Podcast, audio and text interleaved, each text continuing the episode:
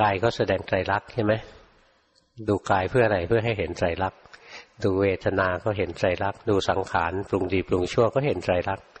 ดูวิญญาณ ดูจิตดูใจก็เห็นไตรลักษณ์อีกนะเห็นไตรลักษณ์ก็คือเห็นความจริงนะเพราะเห็นตามความเป็นจริง จึงเบื่อหน่ายเพราะเบื่อหน่ายจึงคลายความยึดถือเพราะคลายความยึดถือจึงหลุดพ้น หลุดพ้นจากอะไรหยุดหลุดพ้นจากความยึดถือในรูปในนามนี่เอง จิตเข้าถึงความสงบสุข สันติสุขที่แท้จริงคำว่าสันติสันตินั่นแหละคือคำว่านิพพาน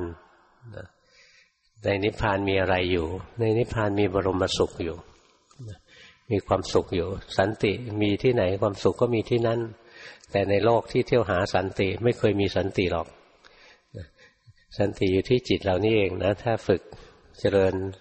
ศีลสมาธิปัญญาแก่รอบเข้าถึงสันติภายในใจของเรานี่เอง ดังนั้นภาวนานะ โลกจะแตกเราก็มีความสุขของเราอยู่ได้ เรามีสันติสุข